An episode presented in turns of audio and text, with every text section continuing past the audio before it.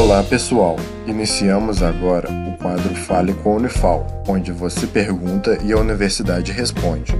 Fique agora com a pergunta de um de nossos ouvintes.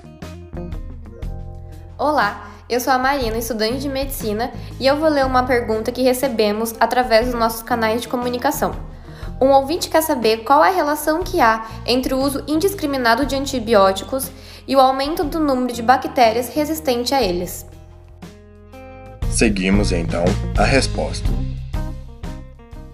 Eu sou Ana Carolina Padovan, professora de microbiologia da Unifal.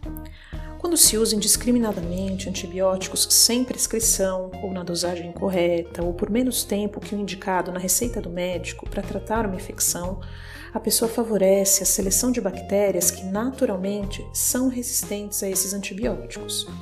O primeiro efeito observado é uma possível nova infecção, só que agora causada por bactérias resistentes ao antibiótico utilizado.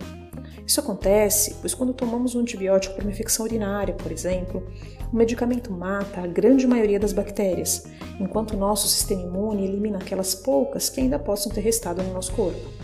Se pararmos de tomar um antibiótico antes do tempo, porque já não temos mais sintomas, mais bactérias sobrarão para o sistema imune eliminar, e dentre elas, poderão existir aquelas que são naturalmente resistentes ao antibiótico tomado. São essas que escapam do sistema imune e se multiplicam muito rapidamente, causando a nova infecção.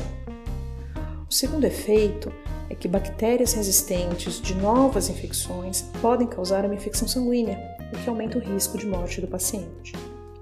O terceiro efeito é o surgimento das superbactérias, que são capazes de adquirir pedaços de DNA de outras bactérias, vivas ou mortas, que podem carregar a resistência a diferentes tipos de antibióticos.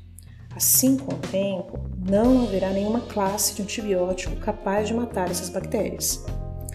Além do surgimento desses efeitos, o uso indiscriminado de antibióticos ainda pode causar gastrite, danos ao fígado, aos rins, reações alérgicas e até choque anafilático.